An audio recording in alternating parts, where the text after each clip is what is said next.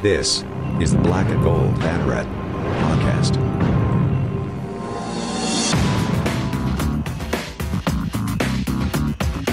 Now, here are your hosts, Jeff Sharon and Eric Lopez.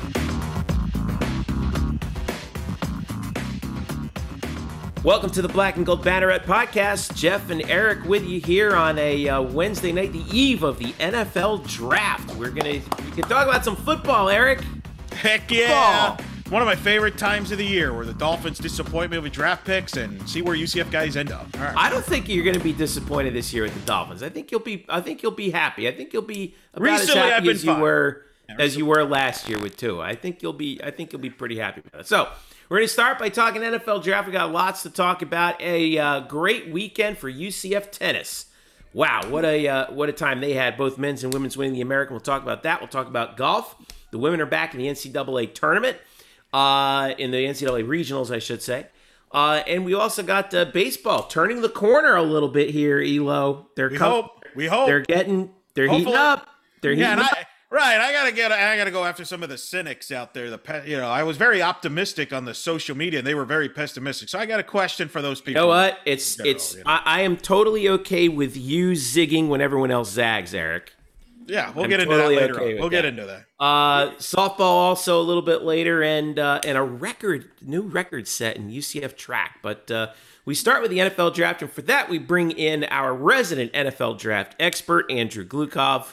He's in his war room. He's in his. Uh, He's dis- in the he's in the war room. here, right? In uh, in uh, that's why his that's why his audio isn't so good because he doesn't have that fresh microphone that he likes to show off to us every single time. Drew, what's up, dude? I, I am remote tonight. I am not at home. Are you trying to like get like secret information on what the Browns are doing, or what? Who's going to take, or who's going to draft UCF players? Yeah, yeah, yeah. Have you you have Kevin Costner on speed dial? What's the deal? Oh, gee, I do not want to trade away uh, my hometown team's first round draft pick. Fair enough. Fair enough. We'll go. All right, let's start. We're going to talk about the UCF guys that are that are going to come available. Who we think is going to get picked. Who we think is going to have a uh, an undrafted free agent situation. The the consensus right now is that the top two UCF players who could get picked, and it could be either or who goes first, are Richie Grant and Aaron Robinson, the two defensive backs. Officially, Richie's listed as a safety. Aaron's listed as a corner. Aaron's gotten a lot of pre-draft pub. I think Richie's kind of flown under the radar, but everyone's just like, it, Richie's a no-brainer. He's gonna, he's got to go somewhere. Um, I'm looking at uh, what is this drafttek.com because that was the first place that I clicked on when I w- when I was when I was googling. And uh, and they have Richie as 30th overall, which would put him in the first round. I think it's a possibility that one of these two Yeah. guys two guys could go late first round. It's a possibility. I'm not saying it's a definite possibility. It's a possibility. Drew, who do you think is going first, and and when do you think they will go? Uh, I think it's going to be Richie Grant, but I think he's going to slide in the early second round.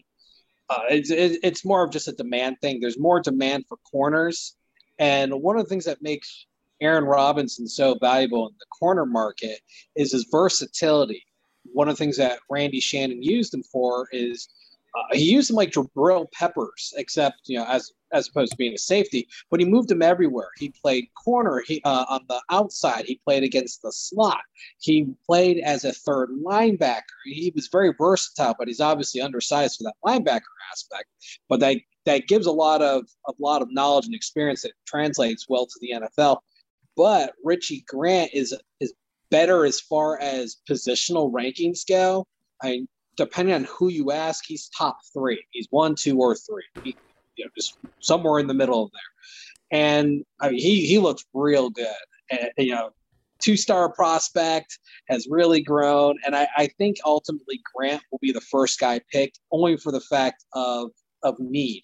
You know, interesting, like because I feel like could either of these guys like change positions? Like I know Richie's listed as a safety, but could he move to corner to pay, depending on where he goes?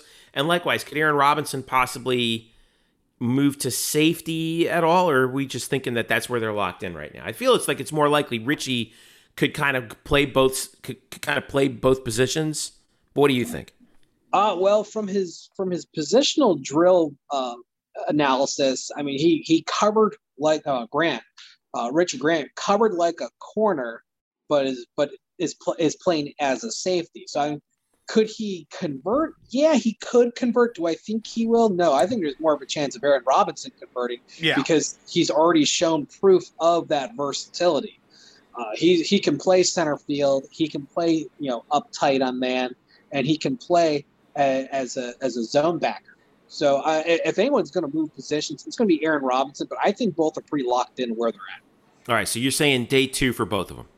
I'm saying early, uh, day two for both of them on the early half of day two. Okay. Who's the next guy who's going to go off the board? We've been hearing a lot about uh, uh, Tay Gowan being a possibility. Tay certainly has the size to be an NFL defensive back. Um, there's been some grumblings about Jake. Maybe, could Jacob Harris even get be the next guy selected? Um, who do you like as the third guy to go? Uh, it's Tay Gowan. Uh, he he looked really good in 2019. I, he did himself an NFL disservice um, by opting out of 2020 and then not coming back to school. I'm not going to judge him for that decision. Everyone does their own thing, but from a strict NFL standpoint, he did himself a disservice because he only had one year at UCF. That's not a lot of film. Uh, you know, sometimes it works out really well, like like with Mike Hughes but Tay Gowan needed a little bit more. That 2019 defense was stout.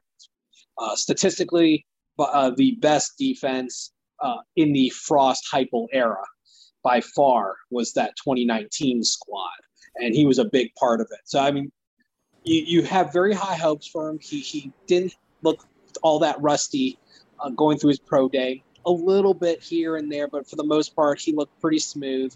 Uh, he has a good shift within his hips and was able to move rather well.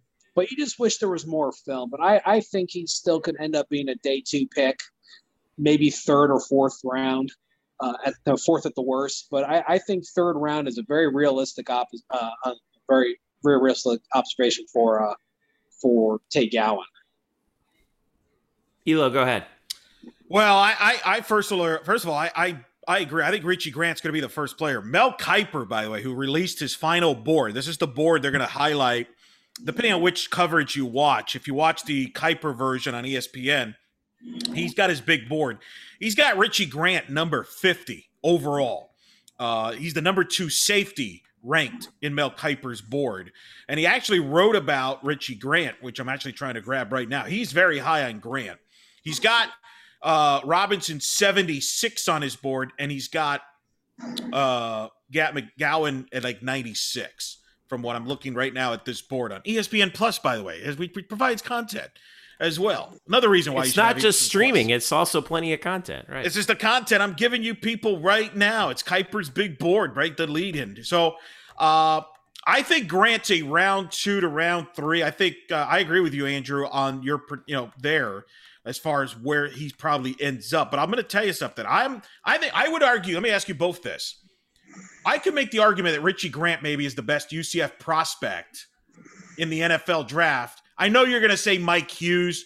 That's kind of a, you know, he transferred out of Carolina one year.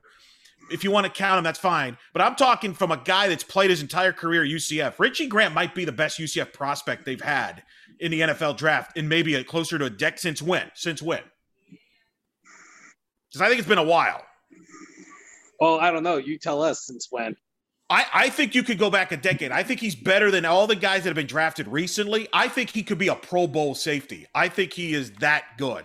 Uh, you know, and, and I really believe that he's going to get drafted. So I would be surprised if he wasn't the first UCF guy I, drafted. I, I, I, to be honest with you, I think that whoever does take him, I think if they, if you know, if he goes where you say he's going to go, and I do think that's probably where we go, early second round, he's going to be a steal.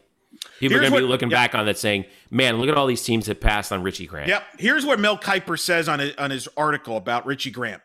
Grant is one of my favorite players in this class. He could play as a deep safety or close to the line of scrimmage. He has 10 interceptions and forced six fumbles in his career. And then, how about this for a stat to know? Richie Grant has committed one penalty in 2,381 defensive snaps.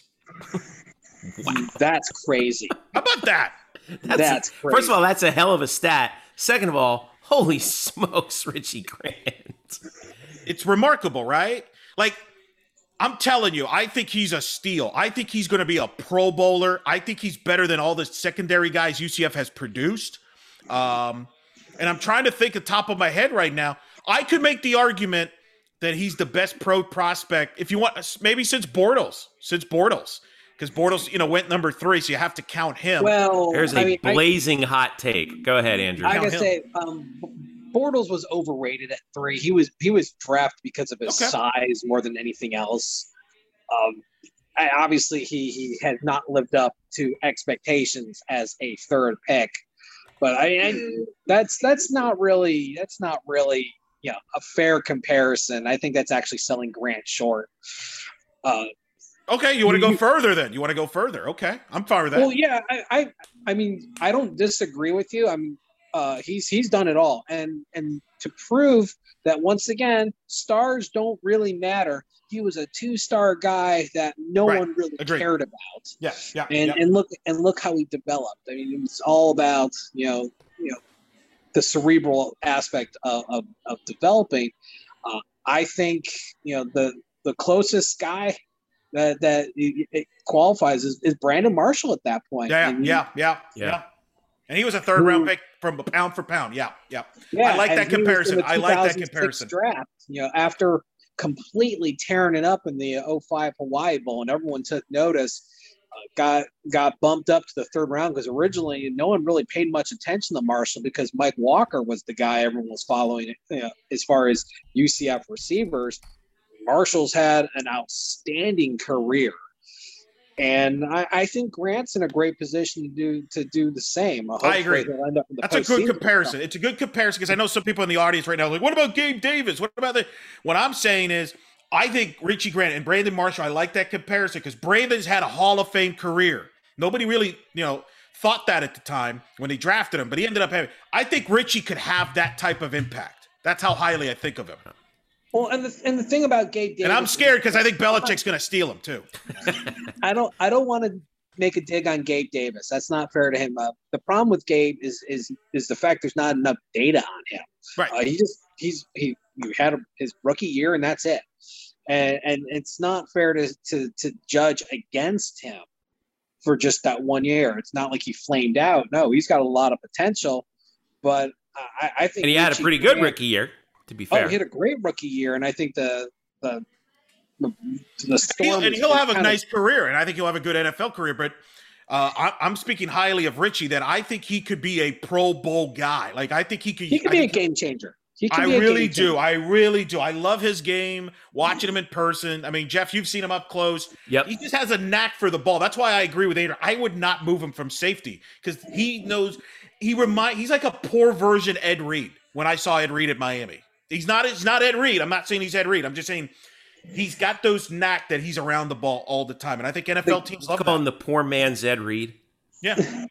I'll be honest. The guy that came to mind for me was Eric Turner. Of course, I, I'm a Cleveland guy, so There uh, you go. know, wait, got to turn the clock back a lot. Uh, you know, rest in peace, man.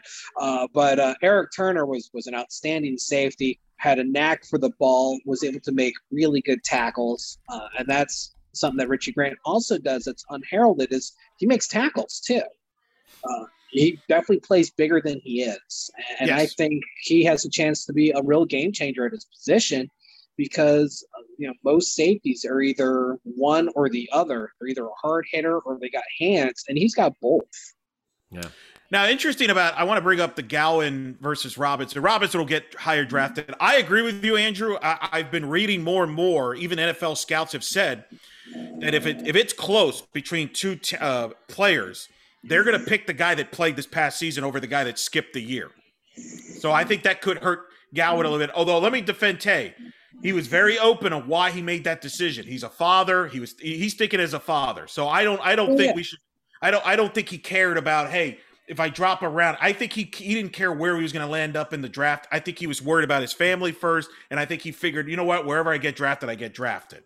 So that that's kind of my stance on that. But let Yeah, me go ahead. I would say I, I and, and I kind of hit it before. I, I want to make sure that no one thinks that I'm dogging him for making the choice that he did. Yeah, Uh, I probably would have made the same in the same situation. Uh, family is very important to me too. Uh, that that's I, I was just speaking strictly from the NFL standpoint, he did himself a disservice because it probably hurt him in the draft. Sure. But uh, you know what? If you get drafted, all you got to do is get in and let your play do the talking. Let me ask you both about these two guys, and then we'll move to other guys. Robinson is obviously the higher prospect, you know, and things like that. Could we see a scenario here, though? Because this has kind of weirdly happened to UCF. I think back to Josh Robinson was the big prospect. The guy playing opposite of him was the afterthought named AJ Bouye. Well, it turns out Bouye had the better pro career for various reasons. Robinson had injuries, things like that.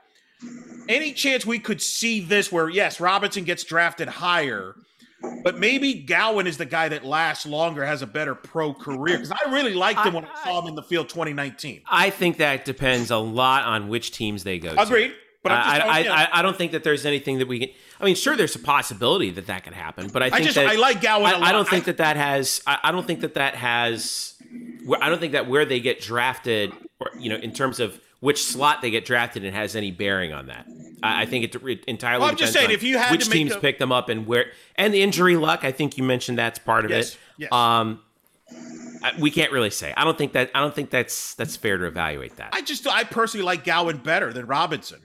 Uh, and I know I'm in the minority on that, but just as far as watching him, and it's tough because one took the year off and things like that. I know Robinson has more upside. I just think Gowan's going to be that. There's always that secondary guys that get drafted later in the day in the back end that end up being on the roster for a decade. yeah, it's true.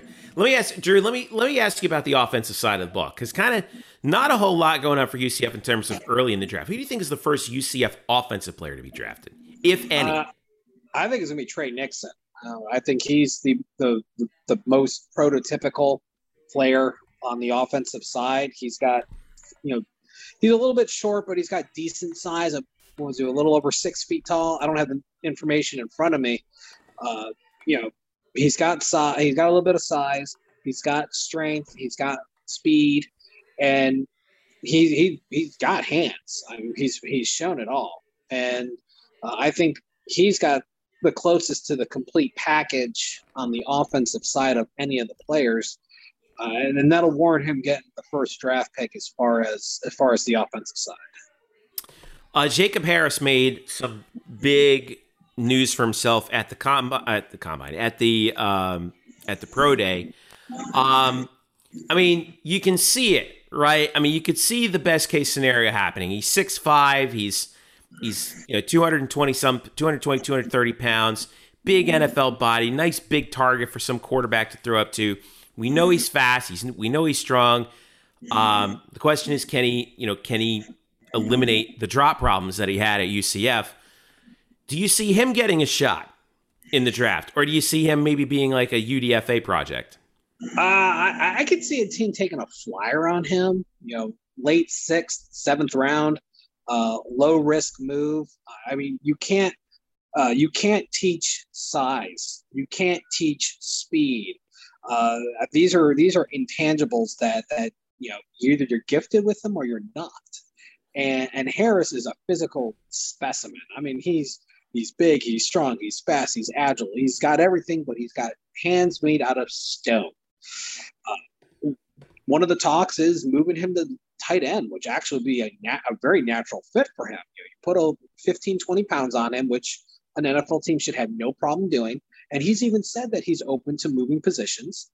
Uh, tight end would be a, ma- a normal fit for him, especially for that Yeah. size. yeah i feel Uh, like he's he, he is- could almost be like evan engram in that respect right Yeah, and the and the thing is, you don't have to have great hands to be a great tight end. You can be a blocking tight end.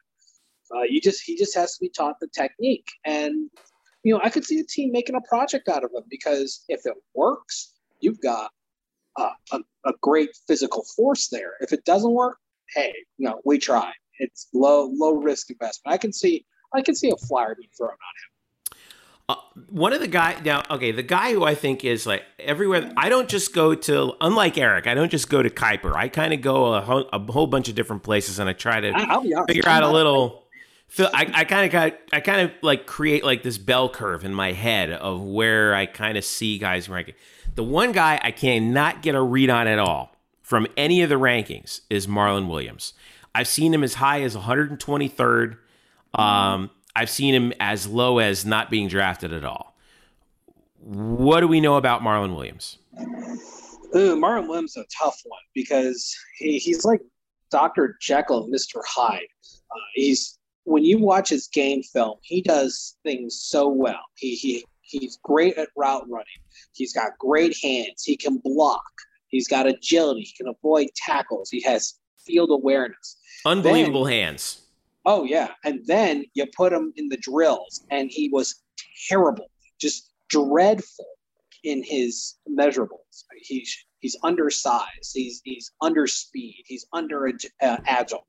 Uh, basically, everything that you don't want in a wide receiver from the pro day, that was him and his measurables. But when you look at game film, it's a completely different player. Uh, I mean, he he's a, a great downfield blocker, which you needed in wide receivers. Uh, that's one reason why he ranges so much. And the problem is the the NFL sometimes gets stuck uh, with this idea of you know we want you know big. Well, I've got news. Uh, let's look at my Cleveland Browns. Jarvis Landry under six feet. Odell Beckham under six feet. Uh, you can be good and not you know have huge size or huge speed because Jarvis Landry had a terrible 40 uh, before he was drafted. Uh, the key is he needs to get on the field, and and I can see uh, another team taking a, a, flyer on him late. Uh, I, I, think he's undervalued. Uh, I think he's a fifth round value as far as a player, but him falling out of draft is a very, very well. The problem is from situation. a tape. The problem is really he had the one big year, right? Like he was kind of a role receiver. He didn't really stand out elsewhere. Plus, he had that foot injury at the end of the year, which we don't know a lot about, but I'm sure NFL teams do. Well, yeah, excuse me, and uh, that that kept him out of the uh, out of the bowl game. I think the, in the last game, uh, he wisely decided to focus on healing. Uh, there was no reason for him to play the bowl game at BYU. Uh, definitely didn't need to play that game. It was a cluster to begin with. but uh, I'm the, the, the truth is, you're right. he he was always the other guy. You know, but you know Tre'Quan Smith. Gabe Davis. I mean, he was always the other guy, and, and it wasn't until 2020 that he had a chance to shine, especially with Tre Nixon out. Getting hurt. When Tre Nixon got hurt and he was out, uh, uh, Jaylon Robinson started started taking over. One of the knocks against Marlon Williams, which is a knock, it was the same knock that hit Tre'Quan Smith and the same knock that hit Gabe Davis, and will probably hit Tre Nixon, is they're viewed as system players. You, know, you have this offense designed to just fly down the field, uh, and, and, you basically are just speed burning. Uh, that that's that doesn't show much technique to it. That's just you know just physical power, and, and it's one reason why if you look at the rankings for quarterbacks, uh, Dillon Gabriel's not ranked as high as people would think he was, and it goes back to the fact that he's viewed as a system guy uh, I think this will be a great opportunity in 2021 for him to shake that moniker because with the with Gus, with Gus especially. Yeah.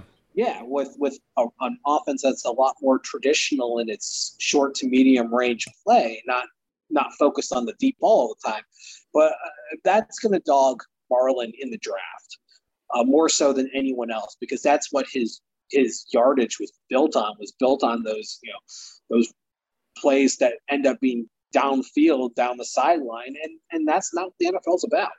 Yeah. The last two guys we got to ask you about are the two backs, uh, Otis Anderson, the slash back, obviously, and uh, Greg McCrae. Um, the biggest issue in looking at both of their evaluations is, you know, hey, really talented, super fast, but they're small. So UDFA projects, both of them, are we thinking? Yeah, in fact, uh, I think Otis has a better chance of sticking because of his experience as a return man. Uh, right. you can be a small guy and be a return man. It's the same thing that may keep Adrian Killins in the league for a little bit.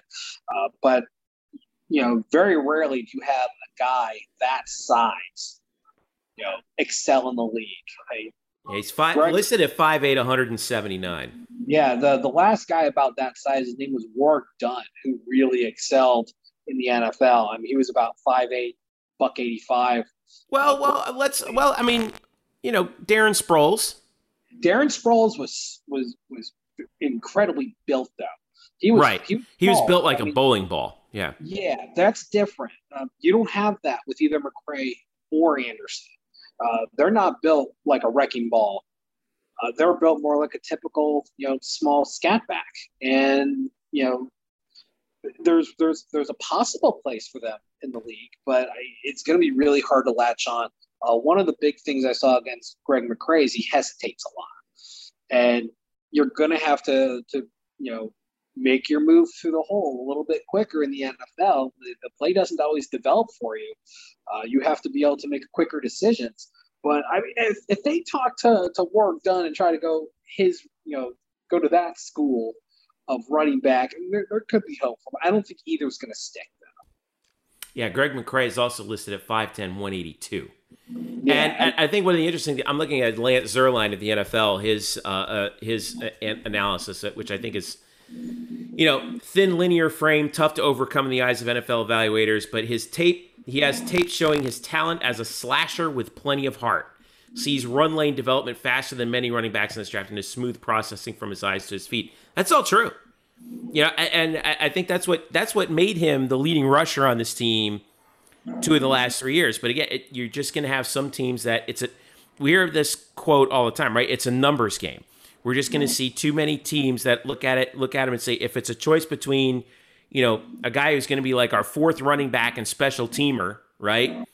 They're going to choose the guy who's like 6'1", 205, as opposed to a guy who's 5'10", 179. And it stinks because I would love to see Greg McCrae in Well, in, an, in an NFL espe- uniform, but Yeah. Especially You know, in a it's tough. position that right now is not a priority in the NFL. Teams True. don't go out of their way to draft running backs. And the other and the other thing is too, like Greg didn't catch that many passes. Nope. And and to be honest with you, Otis didn't either, although he was a receiving option. I mean, obviously he was listed as a running back slash receiver, but you know, and we know him for making big plays in the passing game, right? But in terms of sheer volume of catches, uh, he really didn't have that many, especially I think, you know, heading into last year because I felt like Heupel used him way, way more in the backfield than he did outside, right, Drew? Oh yeah, it was more Scott Frost who used him as as uh, a utility player. Mm-hmm. Yeah, Heupel used him more as, as an exclusive running back, and, and they didn't do too many checkdowns either. Uh, that Yeah. that was actually one thing I noticed during the spring game this past month is the fact they were using the running back as a check down a lot more, uh, which is actually really encouraging because you know you're going to need sometimes that third and fourth read on plays as opposed to just force it in there and hope for the best. Yeah. Do you see? Do you see like Otis as maybe like a um, kind of like what I thought you know Adrian Killins would be, like kind of a Tyreek Hill sort of gadget guy? I mean, he could be. He's more experienced at returning than Adrian Killins. Killins is just a flat out burner.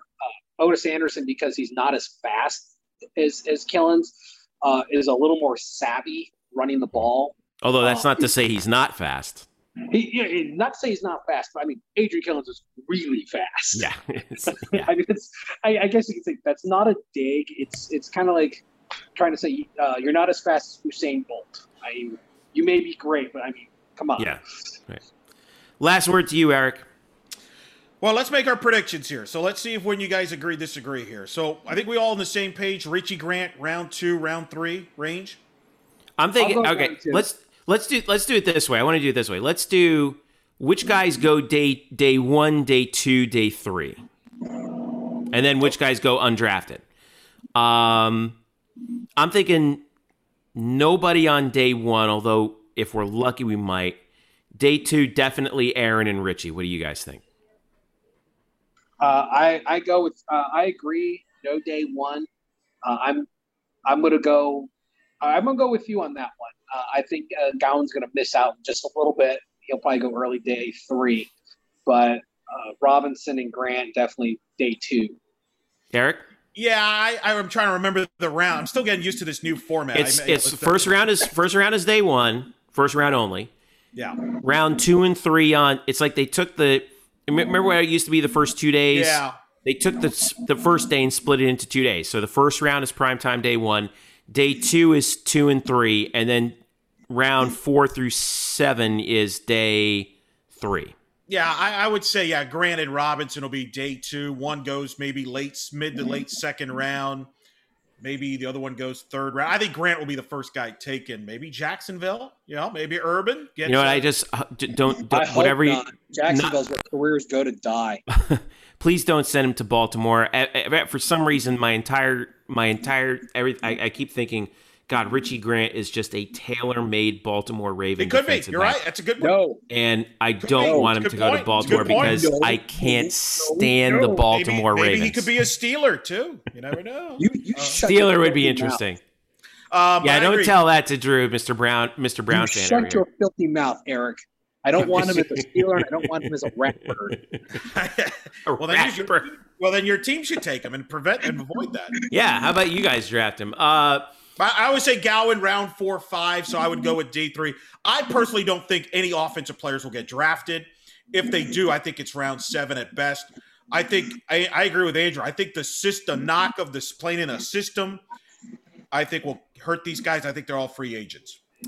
I think we're going to get Tay on early day three. I think we're going to get. I'm going to go out on a limb and say we're going to get Marlon late day three and Jacob Harris late day three, and then Otis and McCrae and Greg McCrae go undrafted. I would love to see them drafted, believe me, but I just it's it's it's a, it's it's the NFL draft, man. And at that point, to be honest with you, it's like you'd rather go undrafted, right? Yeah, it, it gives you the flexibility to, to you can pick, where you want to go. Right, and and um, you know sometimes it looks like you're picking the right spot and it doesn't always work out like like Nevelle Clark the other year where it looked like he had a, a sweet spot and it just didn't work out. Uh, but I, I I got zero on day one. I've got uh, both Robinson and Grant on day two. I've got Gowan, Tre Nixon, and, and I'm going to put Jacob Harris in like, in like the end of the draft, you know, like a day three. Wow, so of both of you are optimistic here. Okay. I, I, I think that I think that those measurables are just going to be way too much for someone to pass up in round seven. It's going to be the the you know we can fix him. We can we can teach him. well, there are well the Jets are in this draft, so there would be the team the to be dumb enough to do. Don't do that to don't do that to Jacob, please. I mean, come. I mean, you gotta oh, catch the football. You gotta catch it. So Marlon Williams right, is a better right. football player. Like this is the problem with the draft. We overthink this stuff sometimes, and not us, but I'm talking about the draft people. The draft nicks. Yeah, the draft so, people. Are you are you talking about like people in front offices or yeah, like? Yeah, I think they overthink this build stuff. content for a living. No, no, not the. I think the people that make the draft picks. I think they overthink this stuff sometimes, and they get too cute with you know, like the Ma- the Orlando Magic's the great example. You know what? Know the Magic right now are in the bottom because they keep drafting guys with uh, upside and wingspan, but they're not actual basketball players, and that's why they're not as good. Okay, they're not going to find Giannis in every corner. So I think now, granted, around seven, could you take a flyer in Franks? Why not? Right? Whatever. Um, but again, Eric, I like getting football players. Yes. I'd like to point out that the Orlando Magic beat the uh, Cleveland Cavaliers tonight. wow, that's not exactly a feather to stick in your cap, there, Drew. That's a, that, isn't that good news? Isn't here that good news you. for the Cavs? Isn't that good news for the Cavs? Yeah, they kind of did the, the Cavs a favor, didn't they? The the Cavs were bad, and uh, if I'm correct, they were missing Collin Sexton anyway.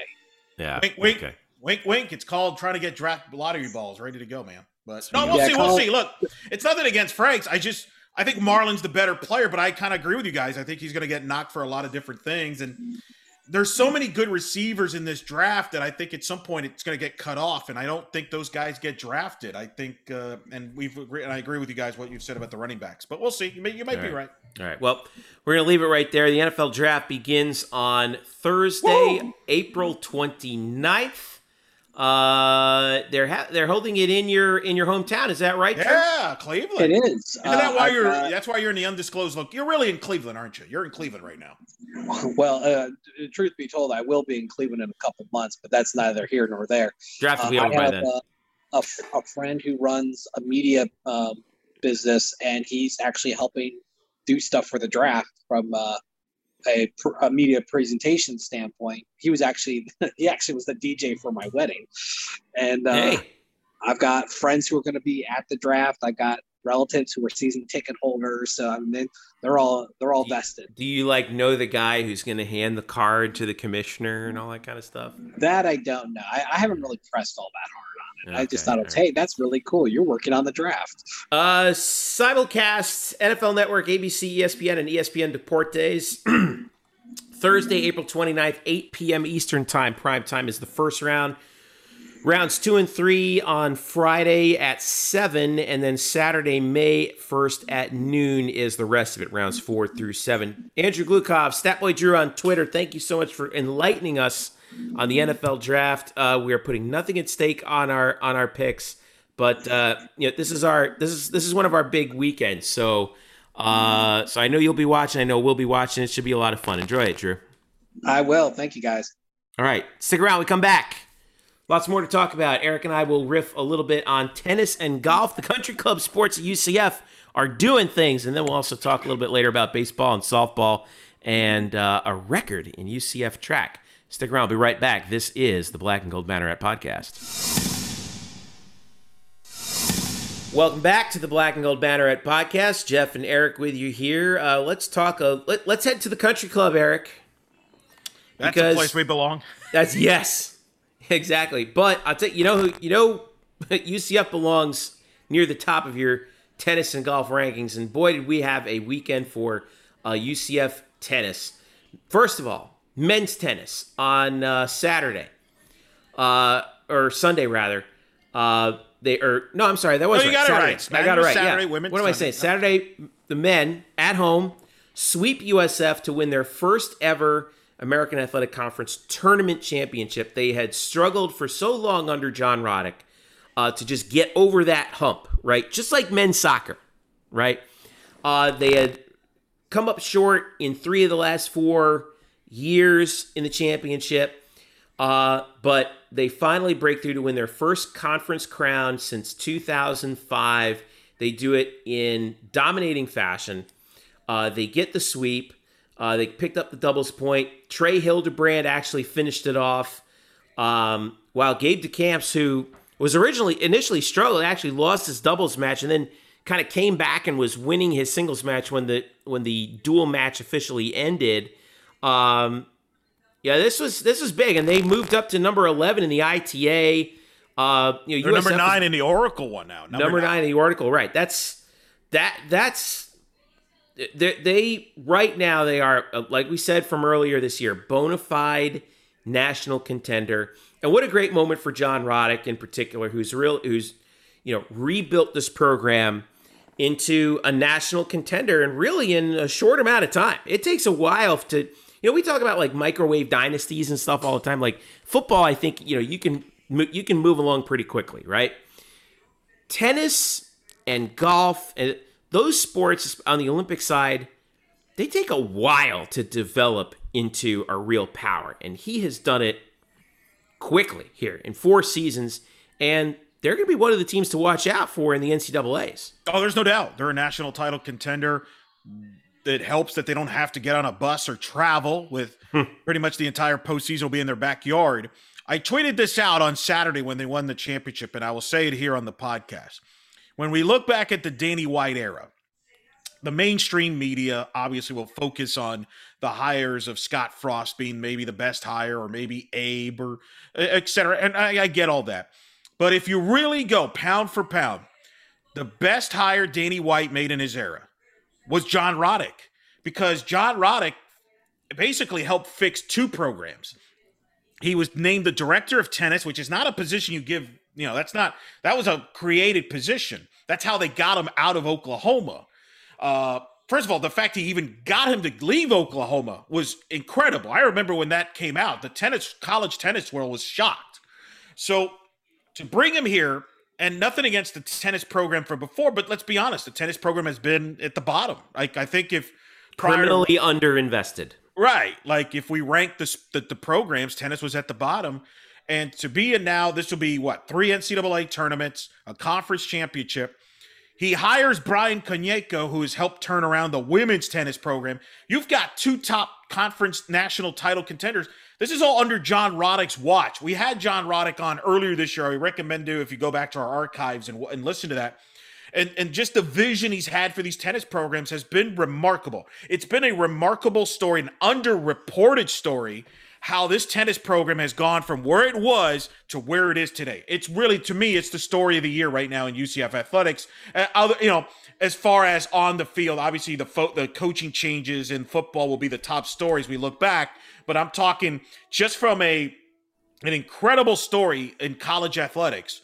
What this tennis program has formed is incredible. The they finished the season, or they fin- or they haven't finished the season. They're, they're still playing. They're 21 and 3. They've won 13 in a row. 13 in a row. Their last loss was to Georgia, who is number 17 in the country uh, at the time. Uh, they lost 4 to 2. They lost, you know, at the wire to Texas A&M at home. They lost 5 to 2 to Florida in the in the season opener, and I think if those two teams played together played again today, it would be a much different situation. But uh, you know, right now, looking at the at the Division One men's uh, team rankings, and this is up to the second IT, the Oracle ITA. Um, oh yeah, you're right. They're not 11th. They're ninth, um, and behind Texas A&M, who they lost to. Behind Florida, uh, uh, Texas A&M's at eight. Uh, Florida's at two. So, and Florida's at 20 and 2 overall. Number one is Baylor at 28 and 4. But um, yeah, this is a team that I think is very dangerous in this field uh, and could really pose a problem for somebody, especially when you consider the fact that, like you said, Eric, they're going to be playing a lot of this tournament at home. I think the first two rounds are at predetermined sites, but they haven't announced that yet, right? No, I agree with you. Uh, I, they have not announced it yet, but I would assume they're in good position to host that as well. Yeah. So we're going to have to wait until we see select what is the selection show? It's monday monday may monday, 3rd 6.30 on ncaa.com the same day as the women. The women will be at 6 eastern. The men will be at 6.30 so that's when we'll know the, the brackets. All right. Uh, and just to update you on some of the individual rankings uh, gabe decamps right now is in 10th in the singles rankings. Uh, liam draxl of kentucky is number one. Uh, and then in the doubles uh, rankings, Trey Hilderbrand and Bogdan Pavel are top 10. Now they're at number nine with a 9 and 1 record. Uh, and uh, let's see, I think there was one more. Yeah, Gabe DeCamps and Trey Hilderbrand, 8 and 4 together, 37th. So that gives you an idea of where. Um, of where UCF's individual players are in the double because that you know that's important for after the team championships is the singles and doubles championships too. Right, really and the important. individuals will get announced as well on that yeah. selection show. You're right. And watch out for Juan Pablo Grassi Mazzuchi, too, who was the most outstanding player of the tournament. He's 87th right now in the country. I wonder if he's going to get a bid in singles. I don't know how many how many they let in, but um, yeah, I think he might be on the outside looking in just barely. But uh, on the other side, okay, we talked about the men on Saturday. On Sunday, the women got their chance and it was a little bit more of a battle, I think, than uh, than most were anticipating. But then again, it was against Tulsa, so of course it's going to be a battle. But they got it done, uh, four to one.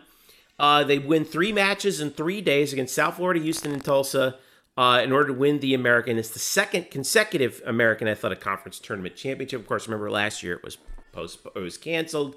Um, but uh, they finished the uh, or they are through the conference tournament at 18 and four, having won six in a row. Uh, and they, I, I think that they're where, where, the men are kind of really coming on as uh, and making a lot of noise. I feel like the women's team is really flying under the radar right now, and they're going to be a tough out. Oh, there's no, no doubt. And well, they have the veterans that were part of the Sweet 16 team in 2019. So they've been through this before. I think they know what's ahead of them is the big picture there, but they're yeah, they're not going to be starstruck by anything. Yeah, I'm not saying that they were before. I mean, they made a they made a Sweet 16 run. They're out in Pe- lost out in Pepperdine, which is a tough place to play right. anyway. Right. But uh, you know, yeah, I, I feel like there's there there is a little bit of a stick in their craw. I think from that, don't you think? I think so. I think they have that experience. That's why I think they're you know they're. It'll be interesting to see where they get seated when the brackets come out and how the field looks. But you know they're ranked number eight right now in the latest poll. So. Uh, they're veteran. They're deep. You know, that match in the championship was weird because they had to take it indoors because of the weather. So right. the championship was dis- described on indoors. So unfortunately, the, the unfortunate thing about that is you didn't get to see the women's play on ESPN Plus. They got put back to, uh, I believe, the USTA uh, stream, which is great. But Right. they took care of business indoors. You know, that's an adjustment period to go from you know you're planning going outdoors. I'm sure there was an adjustment period there, but they overcame it. They're deep. They're talented. They can make deep runs. There's no, re- you know, the expectations for both programs is to try to get to that NCAA championship in the last week or two in their backyard where they don't lose. Mm-hmm. They're uh, 18. Once again, they're 18 and 4, eighth in the country, just ahead, just behind NC State and ahead of Baylor. Seven teams in front of them from seven to one: NC State, Florida State, UCLA, Pepperdine, who they lost in the NCAA tournament two years ago, Georgia, Texas, North Carolina. North Carolina is undefeated at 26 and 0. But I would put UCF up against any of those teams. I think they would, they, they can they can run with them. in- They can run with any one of them. I think there's no doubt especially at, right especially in their backyard. That Yeah. they've they've built a home court advantage, and I think they'll get a lot of support. I think people are starting to catch on to this uh, because this is legit here. These are two teams that could win the national championship or at least make a deep run into it, and that's uh, it's pretty remarkable story. Again, what John Roddick and Brian have built. Uh, it's insane that, that we're saying that, but that's where we're at. Uh, Valeria Zaleva, uh, who was a key, who is obviously key for UCF, their top singles player in the ITA rankings, 17th in the nation in singles. Uh, UCF also has Rebecca Stolmar at uh, number 37 in the singles rankings as well. So we may very well see both of them in the uh, singles tournament when we get around to it uh, in the NCAAs. Um, all right. Let's talk a little bit about golf. Uh, UCF women's golf, or, or let's start with men's golf. Actually, I want to start with them because uh, they finished uh, in fourth place in the American tournament, and that's pretty much the end of their season. Am I right, Eric? Because uh, No, no, I mean, I mean, not necessarily. Okay, so tied for Next- fifth, I should say. Next week they will be in the the selection show for the men. Will come out next Wednesday. That is next week. Okay. the men's ranking is 68. I mean, you talk about a bubble, that's the bubble. I mean, it's a 72 team field in golf. So uh, that could go either way. Who's where the re, you know, I do think geography plays a role in that to some extent. I wouldn't like I wouldn't Well, like if that's the make- case, then I think they should be in good shape. We're in Florida after all. Yeah, but I wouldn't make plans. I wouldn't make plans for the tournament. It's really going to be tight, and I don't know if they'll make it or not at 68. I, if they were in the, I wish they were in the 50s. If they would, I think if they would have had a better showing in the American, uh, you know, that might have Yeah. helped them in. I think, I think they're going to fall short, but I'm not going to close the book either. So I, I think we should leave it open and hope for the best next week for them. Uh, but certainly a fifth place, this you know, being in their backyard, I think they probably thought they could do better than that. But the league is strong. The league is strong, and so uh, we'll see what happens. Now, countering that, the women's team, uh, they found out today that they are in the NCAA regionals. They will be heading to Louisville. Uh, they're the number nine seed in the Louisville regional. Uh, this is uh, and they and they did receive that at-large bid to the uh, NCAA regionals, despite the fact that they finished uh, fourth in the American Championship, which uh, head coach Emily Marron had said uh, um, after the match that she was kind of disappointed in in how Yeah. they played that tournament. They they were first after the first round. Um, Emily said, uh, "This is the quote from her, according to UCF. Quote: We are a little disappointed in our finish today. It takes all five players stepping up, and we just didn't get that. I'm proud of Pat Pidden for her best fit finish of the spring. We're excited for an opportunity to compete in the NCAA regionals in a few weeks." But they were they still kind of had to sweat it out a little bit, but they Eh, do go I mean, they to did and they didn't. I mean, they're they're kind of their RPI, their number was like in the 32, 33 range. 33, right? Yeah, so they were going to get it. I think she was disappointed because they were they had a chance to make a they didn't make a run. She was hoping they could make a run at the leaderboard at that last day, and they didn't do it. And I think she was disappointed by that. But as a result, they're a nine seed in the Louisville regional. It's a very stacked regional. South Carolina, uh, if you fo- you know if you read some of the golf people that follow this, they're a national title contender. Auburn is very good as well. Um, and Florida State speaks for itself, Texas. So it's a very loaded deal. But, you know, as Coach Marron has told me in the past, and I'm sure has told you, I mean, you're not playing these schools, you're playing the golf course. Right. So it's about the golf course there at the Simpsonville, Kentucky. She's familiar there. So we'll see how they go. Big thing, too. This is the seventh time in the Emily Marron era they've gotten to the NCAA tournament. Remember, last year they probably would have been a tournament team, but COVID obviously shut that down. And then the two years she didn't make it with the team, she got individuals into the NCAA tournament. So, Mm-hmm. you know, she's now at seven teams. She's taken seven teams to the tournament. That In ties 10 for years. the third most. Right, third most in UCF history right now. She's among among you know if you count bowl games. George O'Leary, for example, went to seven bowl games with UCF. Uh, Bryce, uh, Coach Wallor at men's golf seven times. Renee Gillispie, UCF softball, seven times to the tournament. She's top three now. She's tied with those group for third most in the history of UCF coaches. Jay Bergman is number two. I think he made it eight or nine times with baseball. Then Amanda Cromwell, 11 times to the NCAA tournament is the best for any UCF coach uh, in history. But Emily Marron, man, under you talk about under the radar, under the radar coach here, the consistency that she's built here at UCF women's golf. Solid as a rock. Solid as a rock. Can't ask anything more of that of that group. And uh, I tell you, it's they're and I mean, what can you say? You can't argue with those results either. I mean, seven out of ten years. That's hard to do. I mean, especially in a sport like golf, where it is, it, it, it's a it's a crapshoot every single time. I mean, you don't know how you're going to come out from day in to day out. Uh, nothing is a sure thing, but they again are going back to the NCAA tournament. So, and they should be uh, a pretty solid contender up in Louisville. The, the highest compliment is now it's to the point she's built it where you're surprised if they don't make the tournament. Right. That Right. wasn't always the case. That's not it was though. that was never always the case prior. Uh, Right. That people kind of assume they just make it every year. That's not true. So um, she's on track to be maybe the greatest women's golf coach in the history of the program. Yeah, I think you're absolutely right. So, uh, congrats to uh, UCF women's and a couple other things that we wanted to pass on. Congratulations to uh, Anna Laura Collado and, uh, and and Pat Pidden, who were both named to the uh, named to the All Conference team uh, for the American too, and they will be key to UCF if they want to make it to the NCAA championship, which would be you know I think it's the top. Is it the top four make it? I think Eric.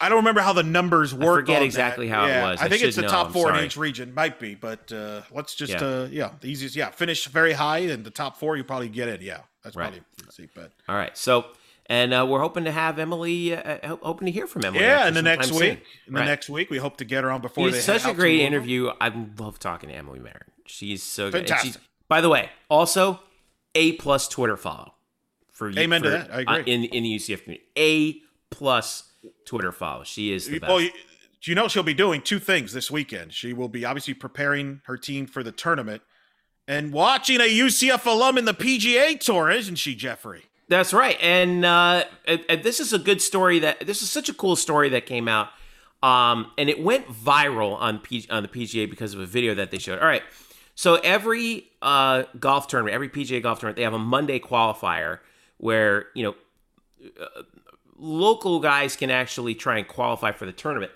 and uh, this week the tournament is uh, this week's tournament is the Valspar Championship, which is being which is being held in the Tampa area, and you've probably seen the video already, but it's but Michael Visacki, um, uh, won the qualifier and will participate in the uh, tournament.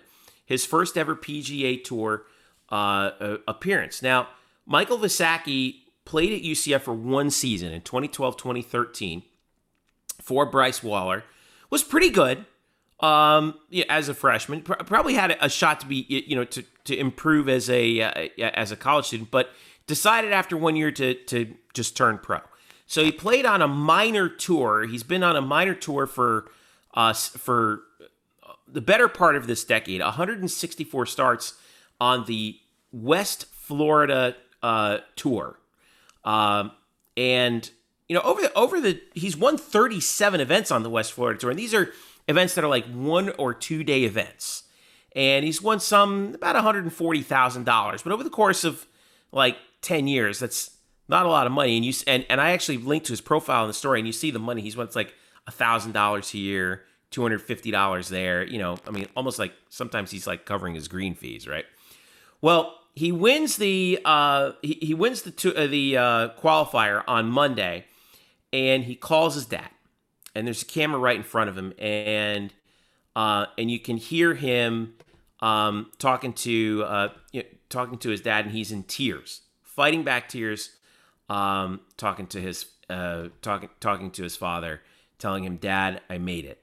And uh, I mean, wow, what a what a moment it is for him after I mean that's that's a real golf life story, right?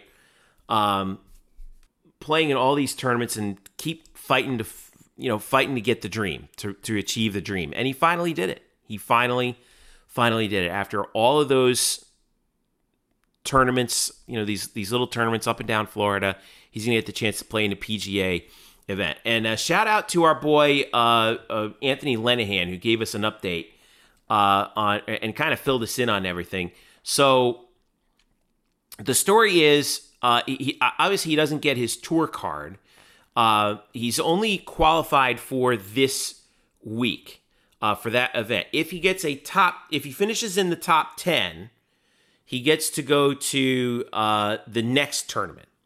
If he wins the tournament, then he gets his tour card and an exemption to next year's Valspar.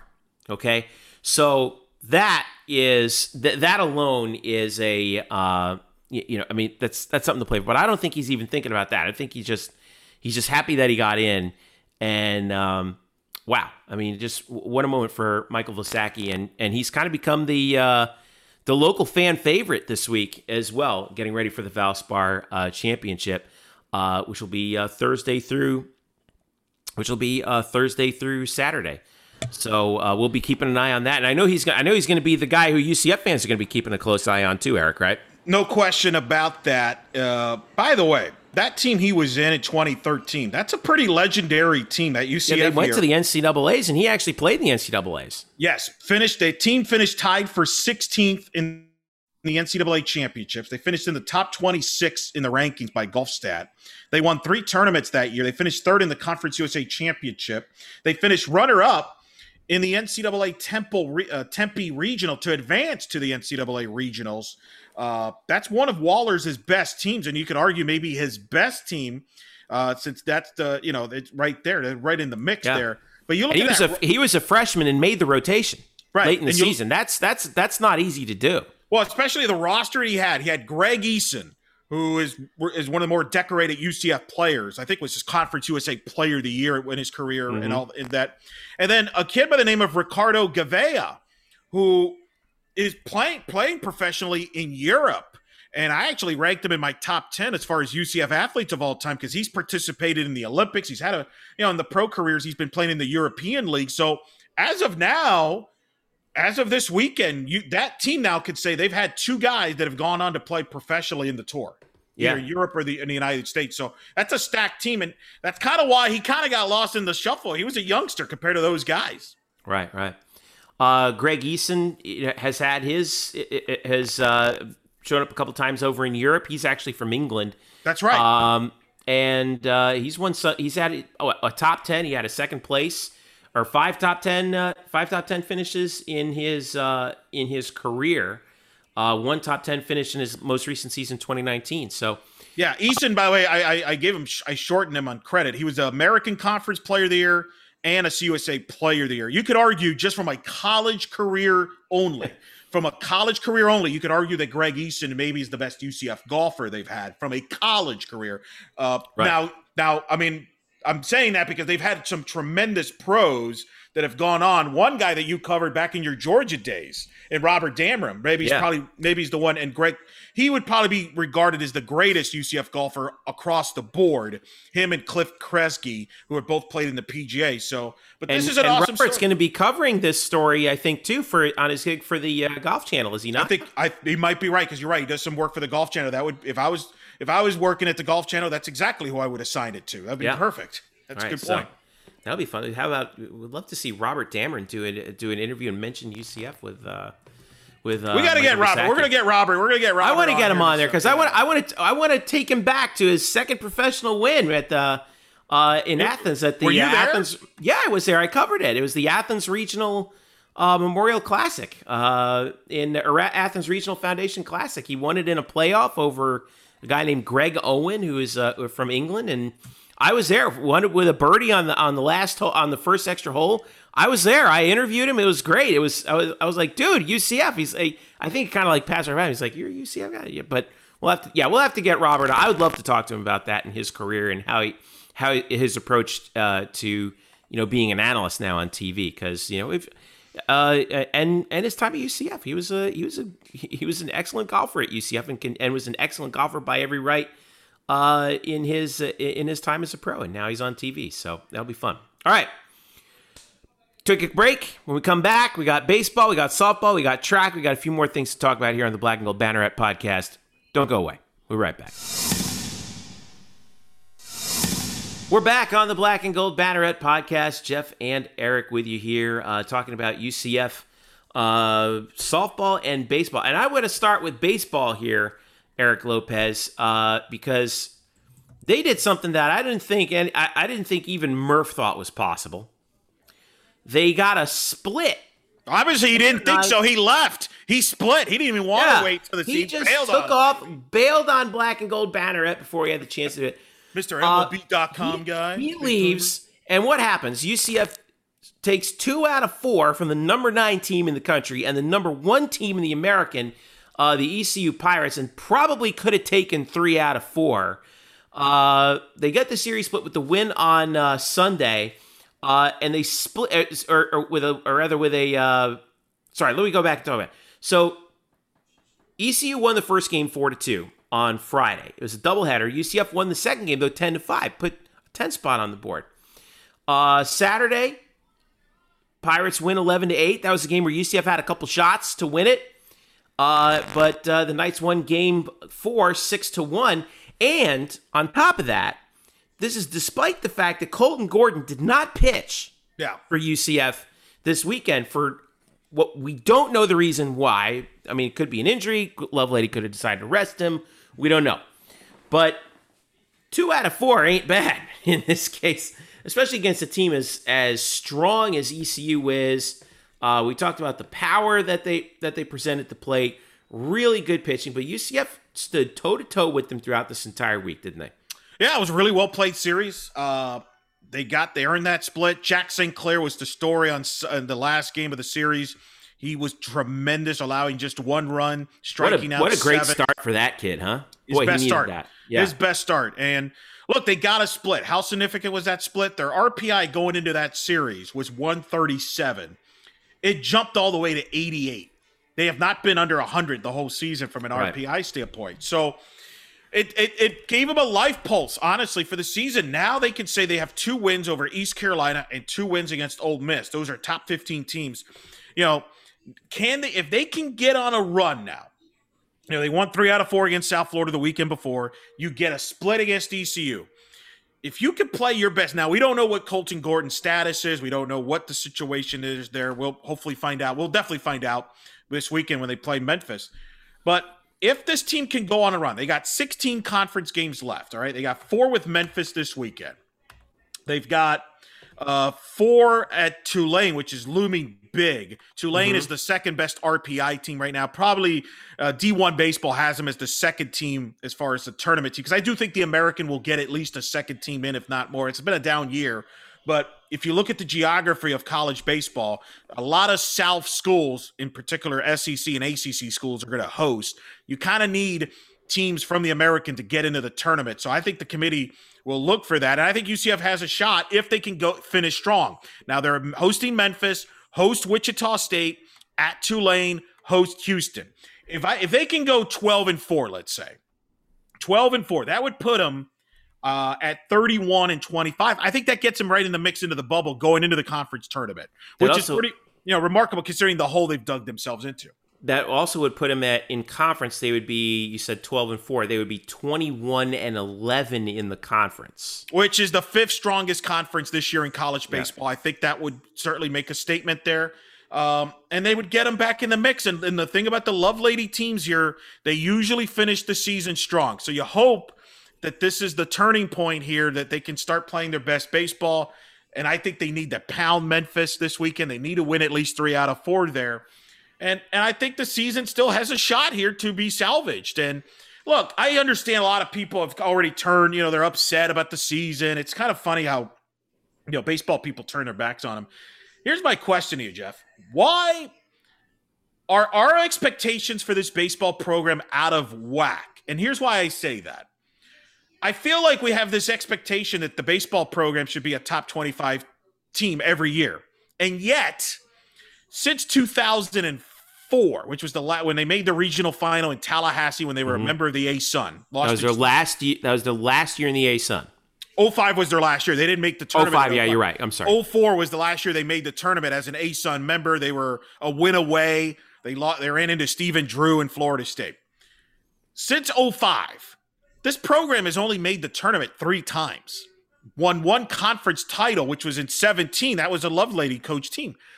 Are we? I mean, why? Why don't we? I feel like we kind of keep pushing this narrative that we should be this power in baseball, but the the stats and the history suggest that we're really not. Like even even in the Jay Bergman era, as great as that era was, it wasn't like UCF made the tournament every year. He only made the tournament, I think, nine times out of like 20 years or forever. So I feel like people have this standard, like they think baseball should be like football, and it's not.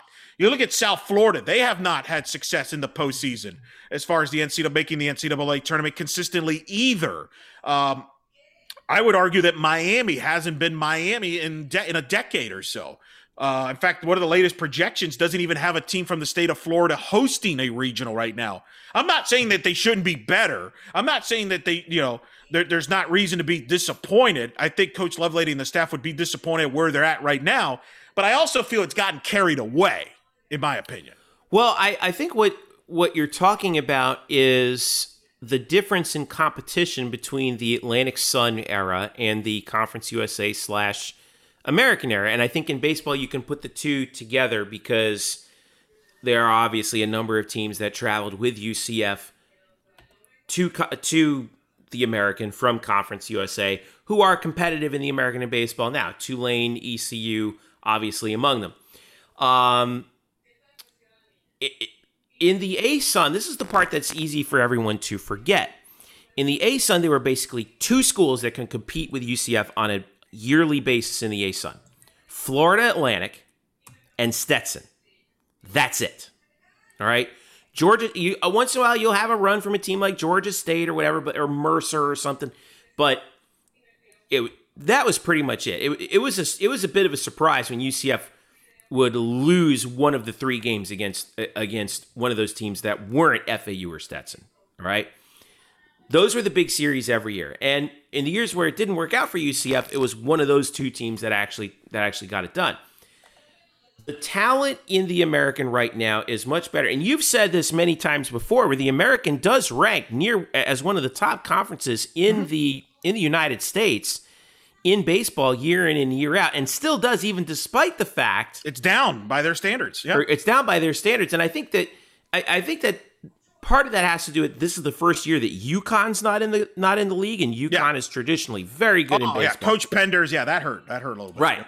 That, that- that's like losing UConn. That hurt.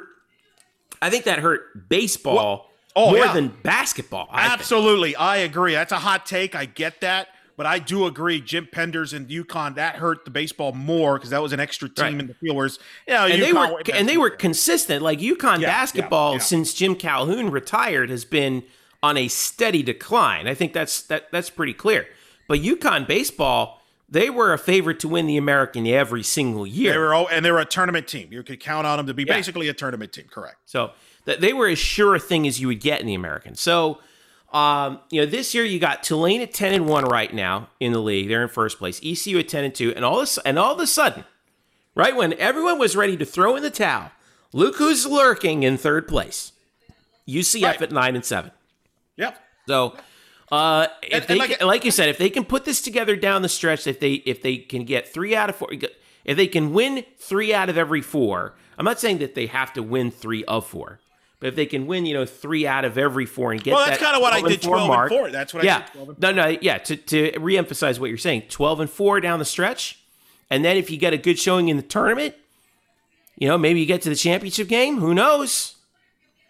You know, this is a this is one of those years again. This So this could get real interesting. Right. Baseball's a long year. I just don't get the ne- you know I get the negativity, I get the frustration, but I'm I'm looking at it right now. Jay Bergman, they made the tournament nine times in the 25 years he was there. It wasn't like we were there 22 out of 25. Right.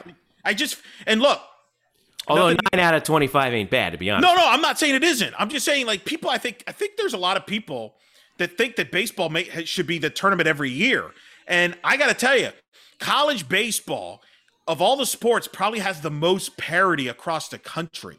Right. The, the difference between number one and number 50 in college baseball is not much, not much at all. And I just don't look, I get, I just don't get the negativity. Like, I don't. Greg Lovelady can coach. He got Wright State to regional final. He's won a conference championship here. They've been one of the last four teams out the last couple times. I think they would have been a tournament team last year. I think baseball got hurt the most of all the casualties of the COVID sports uh, getting canceled last year. I think baseball got hurt the most because I thought that team was his best team he's had, and I think mm-hmm. they would have been a title contender, and they would have made a tournament, and it's always going to be a what if there. And I get that. Look, this year a lot of things haven't gone well, injuries, uh, it, you know, things like that have hurt this team. But I, I don't, you know, I'm not waving, I am not waving the white flag on this team. I think this team has still got an opportunity, but they got to win. They got to win games. I'll, you know, they got, and I think they got to get to that 31 32 win mark. And I think if they do that, which would, in, would include a, a series win over Tulane on the road, they could be that mix to be that second or third team yeah. from the American and maybe sneak into the tournament. It, you know, assuming they pick up a couple other wins in the conference tournament. So let's see what happens. Let's see what. That's all I'm saying. Let's see what happens. Stop being so you know being snarky with your comments every time I'm trying to be positive on the baseball front. I, I have a feeling this rant is for an audience of one. Well, just like look, they split with ECU. I didn't expect that. Did you? I mean, they played well. I mean, that's it. Yeah. So we'll see what happens. And look, if they lose to Memphis, then yeah, that's disappointing. But I also think we got to look. I've been to John Euliano Park. The renovations have been good. I've also been to Dick Howser Stadium. I've been to Mark Light. Those are the two great baseball stadiums. Like it, it I think there's a lot. This baseball job. Yeah, that's the baseball, Yankee Stadium in Fenway Park of college baseball. Right. I just think there's a lot more there's a lot more hurdles that I think people realize when it comes to UCF baseball. And I know that sounds like I'm making excuses, and I'm not. And I think Greg Lovely to be the first to tell you they're disappointed where they're at right now. But I also don't think their season's over, and I don't think the program is like is in this like massive trouble that some suggest. Yeah, they're uh, far from season is far from over right now. And I always go back to you talked about parity in college baseball. I always talk about it before. I watched I, I watched the team that I thought was by far and away the best in the country, Georgia, get beat. Gordon Beckham and company. Yeah. Gordon Beckham, and they got beat by Fresno State. Right, a barely, four seed in a regional. A four, who barely snuck into the right. tournament that year. And yeah. then and then if you want uh, if you and if you're like, yeah, well, Jeff, that was 11 years ago. Guess what? Coastal Carolina 2016 won the College World Series. And they beat mighty Arizona. So just you never know. There's there is so much parity in the sport, and that's what makes it that's what makes it difficult. It's you. it's hard to make the. It's hard to be. Con- it's hard. It's hard to be consistent at that. Yes. Consistent at yes. Year in year. And by well, the way, it's only going to get harder with the rules now, with the transfer portal, and with the minor leagues changing now, right? Yeah, so I agree. I agree. You're going to have a distribution of better players throughout the country, so it's going to be harder to be consistent. Yeah, no, I, I agree. I just like I said, look, a lot of things haven't gone well for this team. I mean, we don't know what happened with Colton Gordon right now. We don't. We hopefully he'll be back this weekend. We don't know. Uh, remember, they've lost guys due to injury. Some guys have struggled. Baseball's such a fickle sport, right? I mean, yeah. not not to like. I mean, I would do this normally in honor of Murph. Gary Sanchez is a great example. Like two, three years ago, right? You as a Yankee fan, you're thinking this guy could be a Hall of Fame catcher, tremendous power, all star. Now the guy's barely hitting 180 and he's splitting time with catching. And he made, you know. I really base- didn't need you to remind me of this, but anyway. No, I, I understand. But I figured I, I, I, have to, I always did it to Murr, so I, I have to live on the tradition. But the point is, baseball's such a fickle sport, man. You could be good one day, bad. The other. It's such a weird sport, random sport. All right. Well, uh, Speaking of weird random sports, how about UCF softball, Eric Lopez? yeah. Uh, swept the Tigers back on track, right? After some after some fits and starts in conference play. They kind of like didn't get going, right? But how about the weekend that Gianna Mancha threw? Uh, Friday, second game of the series against Memphis, she throws a no hitter. She 13 strikeouts and an 8 0 win. And then on Sunday, she almost pulls a Johnny Vander Meer. Yeah. She takes a no hitter into the seventh before it got broken up with a home run. She almost she threw. What what, what did it come out to, Eric? Thirteen or twelve and one yeah, 13, innings. Thirteen innings. Oh, 13. Yeah, I see what you mean. I see what you mean. Yeah, yeah it was. Um, Yeah, it would have been 12 innings plus, basically, of no 12 hits. plus innings of no hit ball. Because they had Amazing. rolled them the first day. Yep, yep. Right. No, 18th no hitter in program history. She was dominant. I mean, they dominated Memphis. They needed to dominate Memphis. Memphis was the worst team in the league. It was a good team to play to get your offense back healthy a little bit, get some confidence back. And their pitching was dominant, and they needed to do what they needed to do, which was sweep Memphis, you know, get to 34 wins. Uh, which, by the way, with their next win, that matches their 2019 season. With their next win, whenever that happens, that'll be the most wins they've had since 2016. So, uh, you know, that was positive. It was a good bounce back after a tough Wichita State series. But this team's fine. Look, they're 31 in the RPI. They're going to make the tournament. It's a matter of now finishing strong and, and seeing what happens. Now, the conference situation is kind of a long shot, but that's okay. What you want to do now is kind of get ready, finish strong here. You got Ole Miss, who's really good then South Florida, and then you got the conference tournament in Tulsa. You want to finish strong here, try to win the conference tournament. You need a lot of help to win the regular season. I wouldn't bank on that, but it's a strong team. And uh, boy, Shannon Doherty's tremendous. Jada Cody. By the way, UCF 52 home runs as a team, breaking the record held by the 2005 team, which you were you were witness to in person for most home runs in a single season. This team's already done that in I think 46 games. I think the 05 team it did it in 77 games to give you an idea. UCF is one of there are seven teams that play softball in the American. They are one of four who are above 500. Houston, ECU, and Memphis are the ones bringing up the rear. But there's this really big logjam up at the top, Eric, with Tulsa and USF tied Yeah. at the top at 12 and 3 in the conference. Wichita State at 15 4 and 1, and UCF at 13 6 and 1. This is this is going to be a, a real ringer down the road for for softball right now. By the way, credit to the league. Uh, you know, Yeah. the league is again number five. It sounds like a broken rate. They're the fifth strongest conference in college softball this year. That's even with Houston struggling. Imagine if Houston was up to the par where they normally would be. This would probably be a top four league. So, you know, Wichita State's very good. They just knocked off Oklahoma State this uh, the other night again. Who's ranked in the top ten? Oklahoma State. Uh, South Florida, they have the best pitcher in the country in the in the league, I should say, Georgina Corrick. They're making their move. Tulsa's very good. Dallas is a nice pitcher. Uh, I think this league is a three bid league, could be a four bid league by the by the time this this the, the selection Sunday arrives on May 16th. It's a strong league. It's not like UCF's losing to bad teams. Is kind of my point. I know that people were disappointed and rightfully so losing the Wichita and Tulsa series, but it's not like they're losing to bad teams. And I think I have to remind people of that. Uh, this Ole Miss series that's coming up. What do we Yeah. know about what do we know about the Rebs right now? Probably one of the surprises of the year. Uh, Ole Miss, Jamie Trachsel's, the first year head coach, came over from Minnesota. That was the big offseason move uh, in college softball coaching. Coming, you know, she led Minnesota to the Women's College World Series. Ruben Felix, our friend who used to be UCF assistant, was the interim coach and an assistant at Ole Miss for many times, but uh, was not retained. Uh, a lot of people didn't have high expectations this year. They thought it'd be a rebuild team, but they've been really good 31 and 16. They're kind of, this is a top 20, depending on which poll you look at, this is a top 25 series. Uh, they got a great pitcher in Anna Borgen, who's 10 and 4 with a one and a half ERA. I would expect UCF to see her on Friday night. She's a senior. Um, They've got good pitching with a two ERA. Offensively, they got some talented players. Uh, Paige Smith has some power. Interesting, a familiar name on the roster is Autumn Gillespie, who might be familiar to some softball fans. She was at UCF here in 2016 That's right. and 17, transferred to Ole Miss uh, and reunited with Ruben Felix and Mike Smith. So she's been at Ole Miss since 2018.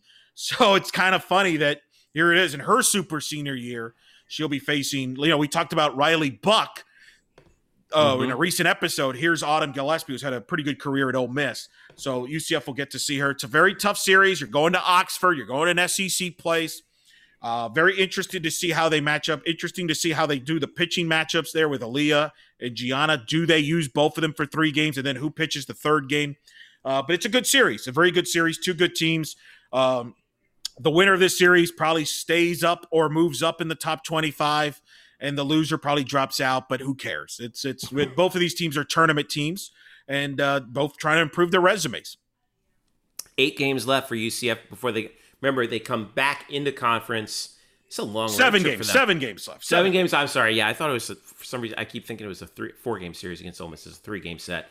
Uh, they come back home for four against South Florida uh, on May 7th through the 9th, including the doubleheader on uh, Saturday. And you'll be calling those, right, Eric? On, on Sa- when they come back home for South Florida. That's the plan. Uh, now, there's a chance that ESPN might pick up one of those games nationally. We'll find that out early this week. We'll see. So that would not be good for me personally, but it'd be good for everybody else. So Good for the program. yeah, exactly. Um, So And that's senior weekend, by the way. So yeah. and that could have regular season title implications either with UCF or South Florida. Likely it will.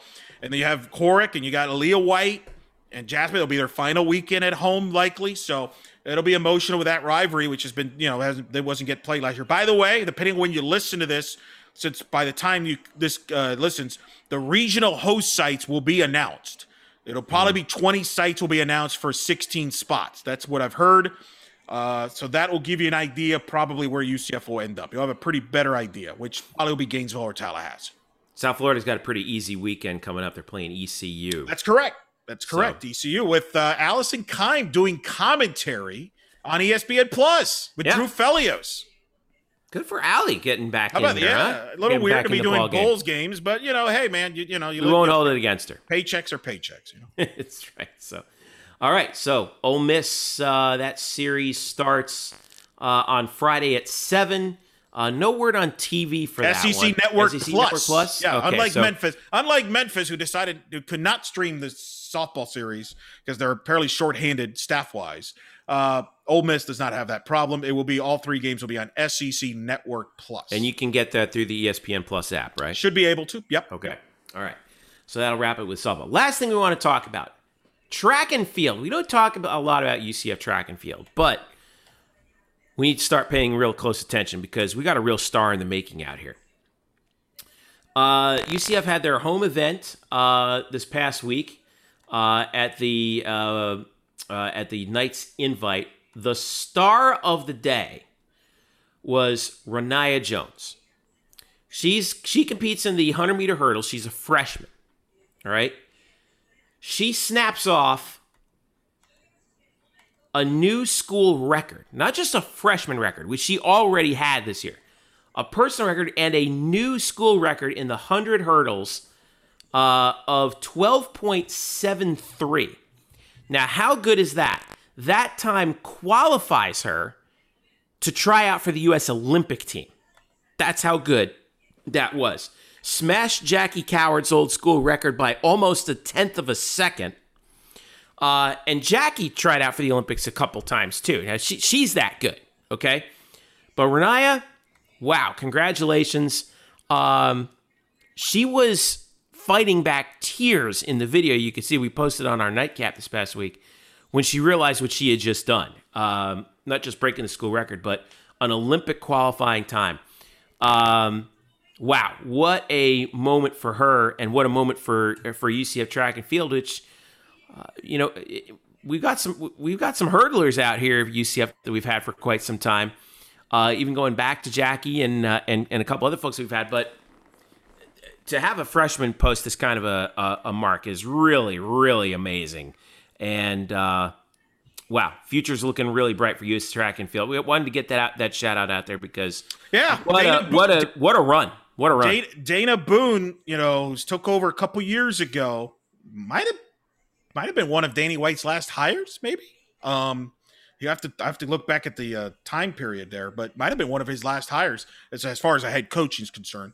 Um, it's kind of quietly building this program back up to what it was under Coach Gilbert Mhm. when they were in the heyday, where they were NCAA regionals and tournaments, and uh, they've got talent there with Brian Jackson, who kind of runs the cross country aspect of it and is the assistant. They've kind of built there quietly some talent there on that roster with track and field, and I think you know Valerie Lestrade kind of dominated the cross country. She was just a freshman, Mhm. made headlines, and you mentioned now Renaya Jones. They're starting to build around. I think track and field here is on the rise and I'll be and I think you'll see some possibly here a contender for the uh, making the tournament this year. So uh, salute to Dana Boone and that staff for uh, what kind of turning that program around after kind of a couple years of rebuild. Well, this weekend they're in Jacksonville for the UNF Invitational, which is their last regular season meet before the American Championships, which are in two weeks, May 14th. That's hosted by USF out in Tampa, May 14th through the 16th. NCAA East preliminaries are May 27th. So again, UCF is aiming for that American Championship. Uh, whether or not they're the favorite right now, I don't know. Usually Houston's pretty good at it. Yeah, when in doubt, just pick Houston. When it, yeah, when it, Leroy Burrell, Carl Leroy Lewis, Burrell, Carl Lewis, all yeah. those, they're all coaching there. Yeah. So, uh, but uh, but they should contend. They should at least contend. Uh, Well, and the, and the bright side is exciting there. Again, uh, the youth on this team is kind of Yeah. the exciting thing about it. I mean, I, I it, it, that's the thing that's really you could see the the the turn. I mean, Jones is just a freshman. She's just a redshirt freshman. She's already setting records. And then La- Lastra is a girl who could be the Anne Marie Blaney, the next Marie Blaney. She broke a lot of Blaney's Didn't she bro- break Anne Marie's uh, a couple of Anne Marie's freshman Yes. records? Yes, during Yeah. the cross country and then the indoor season as well. She's more of a distance run. She's the distance runner. But they've got talent here. They're young, and I think these are Coach Boone's recruits here. And I think uh, they're, we're heading back to what it was. Remember the Coach Gilbert? They were dominant teams. They were a Yeah. perennial. Ariel and it Scott, was a a national long- champion. Coward, right. It was a right? long slog to get them to where they were in Caryl Smith Gilbert. That's how Caryl Smith Gilbert got the USC job. Yes, yes, and that's why I think I ranked her top ten, top eleven in Yeah. the uh, coaches there. But Dana Boone's done a good job, and uh, again, I think that might have been one of, if not the last Danny White head coaching hire, it was one of the last hires he made here at UCF. 2018 was when Dana came in. yeah, I so, think that's right. yeah. I mean, I'm trying to think who else would have been hired after that. Would it, well, what time in 2018? Because did Cindy Ball come in? Cindy was summer of 18. Summer of 18. Uh, I, I just had Dana's. But she, uh, Dana was hired June 8th. Ooh, that's like neck and neck right there. Yeah. Wow. I think they were hired within a week of each other. That might be true. Well, they both have looked pretty good. So Yeah. Danny Danny White left us pretty good coaches. Yeah. Breaking news. hey, so left us some pretty good. You left us some pretty good coaches. Also took some coaches with him. But anyway, let's. We won't, we're not going to open that. we're not going into that. We're not going into that. All right. Uh, let's wrap this thing up. Don't forget to follow us on Twitter, UCF underscore banneret, facebook.com slash black and gold banneret. You can follow Eric at Eric Lopez Elo. You can follow me at Jeff underscore Sharon on Twitter. And of course, Black and Gold Banneret, where we are your home for UCF sports uh, on the SB Nation Network, where we got uh, lots of content coming at you every day, including our newsletter, which you can subscribe to. Thanks to Jeremy Brenner for putting that together every weekday, 9 a.m. The latest UCF sports related news in your inbox, not just from us, but around the world of UCF sports. Uh, and uh, also, we're going to be and, and we're going to be uh, pretty high up there this next couple days with the draft news. Uh, Luke Saris has a couple previews up for uh, Richie Grant, Aaron Robinson. We'll have a couple other things going up there as uh, players, as we do hear players get get selected. We'll be sure to break that information for you as soon as that happens. Eric, it's going to be a big week, man. Man, it's NFL draft's fun. Let's enjoy it. Uh, and hopefully uh, we see the UCF guys end up in places we want them to end up and not against, you know, Not- like in my situation where I have to deal with Gabe Davis now a couple times a year. I want, yeah, I want, I want the, Gi- I want my Giants to draft a UCF guy. I don't know who. I don't care. I think the Giants have drafted one UCF player in franchise history. It was Darcy Johnson. And and by the way, I always thank Darcy because he gave me an he gave me an autographed picture of him in a Giants uniform when he came down one time and I met him. He was doing a TV show with us. Was, and uh, and and my buddy Nate Califf told him he's like, you know, Jeff's a big Giants fan. He, and Darcy's like, really, you're a Giants fan? He's like, I'm right back. He went out to his car and got me a and got me a, a photo and signed it for me. He said, I have it hanging on my wall here on the Wall of Fame. So. Giants, come on, let's get it together, guys. Let's get let's get somebody. Let's get Richie. Let's There get you Richie, go. Richie or A Rob. Let's go. Or Tay. I'll take Tay. Let's do. I'll take Anybody. you need help in the secondary? It sounds like you're calling for We secondary could help. use. I want some secondary help. We need. All we right. need some. We need some. uh We need some receiver help too. I wouldn't mind getting Marlon. Okay. You know, take a flyer on Marlon late rounds. See what we got. Little speed burner for uh, Daniel Jones to throw to. I'll take it. Marlon's got good hands. Just saying. Giants could use that. We got Golladay. though. Yeah. And we got Golladay. We got we got Evan Engram coming back, but like, Well, he definitely needs help with the hands. yeah, I know, I know. So Anyway, I, all right. That's right. enough Giant talk for the show. I know. I'm done with that. NFL draft tomorrow. We'll be we'll be watching it, following along with you. Follow us at UCF underscore Banneret. For Eric and all of us here at Black and Gold Banneret, I'm Jeff Singh. Thank you for listening. This has been the Black and Gold Banneret podcast.